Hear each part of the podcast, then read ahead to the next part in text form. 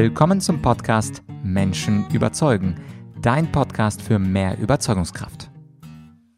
Mein Name ist Vladyachenko und du weißt ja, dieser Podcast ist reich an unterschiedlichsten Meinungen und Argumenten.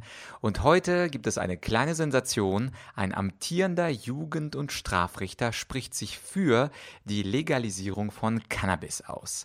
Ja, fantastisch, oder? Dass es sowas in Deutschland gibt. Etwas unerwartet für mich, aber Herr Andreas Müller sagt, dass das Verbot von Cannabis verfassungswidrig ist. Und dieses Thema ist in Deutschland gar nicht so irrelevant, denn geschätzte 4 Millionen Menschen konsumieren hin und wieder mal Cannabis.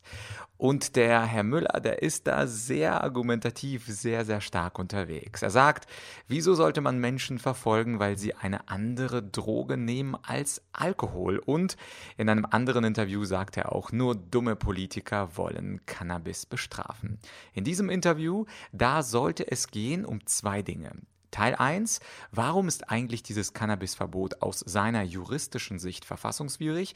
Und Teil 2. Da habe ich sieben Argumente für das Verbot präsentiert und Herr Müller hat sie eins nach dem anderen entkräftet. Manchmal passiert aber technisch etwas Unerwartetes und zwar nach seinem ersten Statement, dass nämlich äh, das Cannabisverbot verfassungswidrig ist, hat leider der Ton ausgesetzt bei Zoom. Ich mache die ähm, Aufzeichnung über Zoom. Ist noch nie passiert, aber zumindest ist der erste Teil gerettet, dass nämlich das Cannabisverbot äh, zu kippen ist vom Bundesverfassungsgericht. Und der zweite Teil, wo wir also diese sieben Argumente durchgehen, diesen zweiten Teil, den wird es auch in ein paar Monaten geben. Da treffen wir uns einmal persönlich und dann kann auch technisch nichts schiefgehen. Dann besuche ich Herrn Müller in Berlin und wir gehen diese sieben Argumente gegen die Legalisierung von Cannabis eins nach dem anderen durch. Übrigens, diese sieben Argumente, wenn du eine Übung haben möchtest, werde ich noch einmal nach seinem Statement nennen und du hast die Möglichkeit, einfach mal für dich zu überlegen, wie du diese Argumente gegen Cannabis entkräften würdest. Also als kleine Argumentationsübung. Aber jetzt das Statement von Andreas Müller für die Legalisierung von Cannabis. Soll Cannabis wirklich legalisiert werden? Deutschland streitet darüber, obwohl Millionen Menschen Cannabis rauchen. Und heute habe ich einen ganz besonderen Gast. Es ist der Jugend- und Strafrichter Andreas Müller und er sagt, Cannabisverbote sind sogar verfassungswidrig. Herr Müller, danke, dass Sie sich die Zeit genommen haben. Ja, sage ich, sage ich einmal, sage ich, der politische Hintergrund ist falsch. Die Politik macht einen falschen Weg, indem sie seit etwa 50 Jahren Menschen kriminalisiert, die nichts Böses machen indem sie seit 50 Jahren junge Menschen in die Kneste schickt, sie bestraft und ganze Familien zerstört. Das ist der Kampf gegen die Drogen. Das ist international schon anerkannt, dass dieser Kampf verloren ist. Es spielt keinerlei Rolle, ob eine Strafbarkeit für junge Menschen gegeben ist oder nicht. Das wissen Wissenschaftler.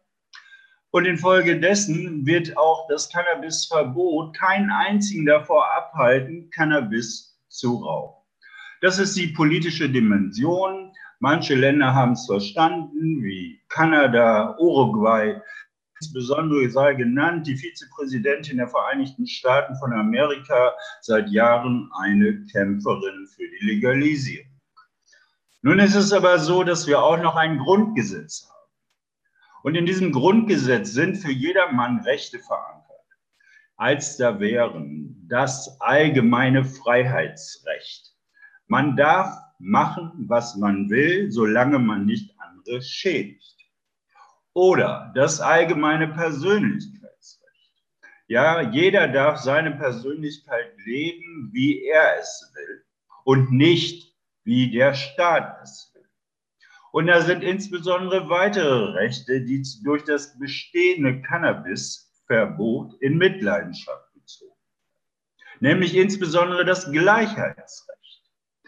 Das Gleichheitsrecht sagt, gleiche Sachverhalte sollen gleich behandelt werden.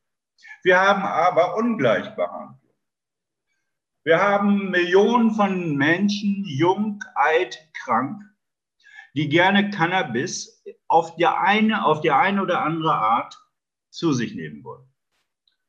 Das dürfen sie nicht, während die gesamte Bevölkerung das Recht hat, sich tot zu saufen, das Recht hat, an jeder Ecke Alkohol zu kaufen, zu konsumieren und damit teilweise wesentlich schlimmere Folgen anrichtet.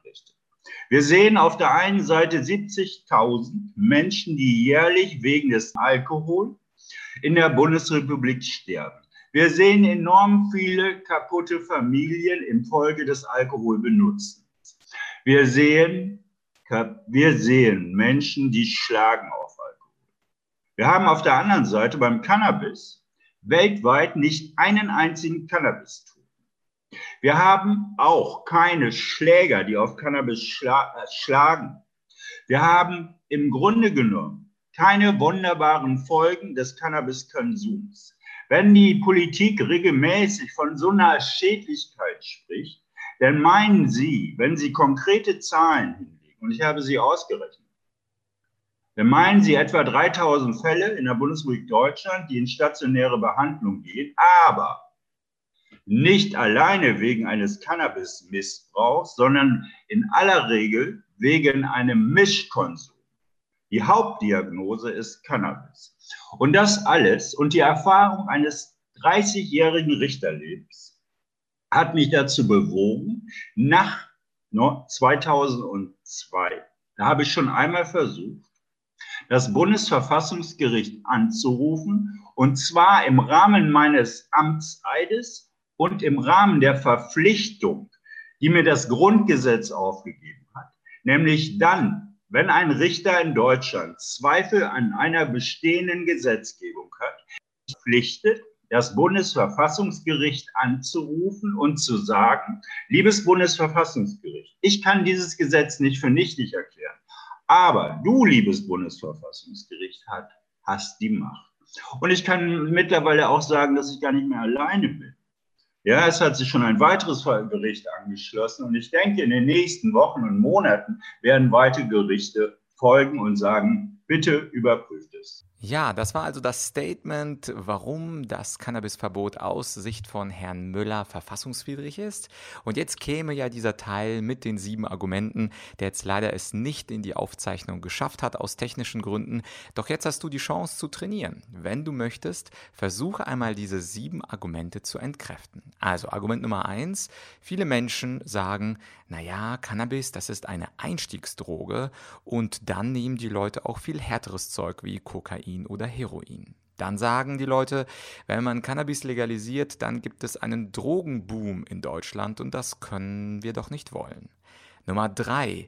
Menschen sagen, mit Alkohol und Nikotin haben wir schon genug Drogenprobleme, warum sollten wir eine vierte Droge legalisieren? Nummer vier. Cannabis macht träge und deswegen sollten wir Cannabis eben verboten halten. Nummer 5. Menschen, wenn sie Cannabis zu sich nehmen, haben häufig Psychosen. Nummer 6. Die Konzentration, der Wirkstoffgehalt ist heutzutage bei Cannabis viel zu hoch. Und Nummer 7. Wir schaffen uns viele, viele Kosten für das Gesundheitssystem und das kann doch keiner wollen.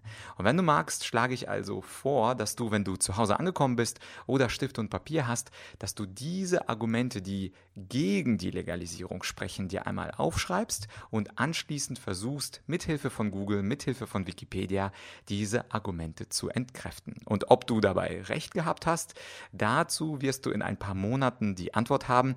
Dann nämlich, wenn ich mit Andreas Müller dann ein Live-Interview mache, wo technisch gar nichts schiefgehen kann. Und dann kannst du ja vergleichen, wie ist deine Entkräftung im Vergleich zu dem, was der super Argumentationsprofi Richter Andreas Müller gesagt hat.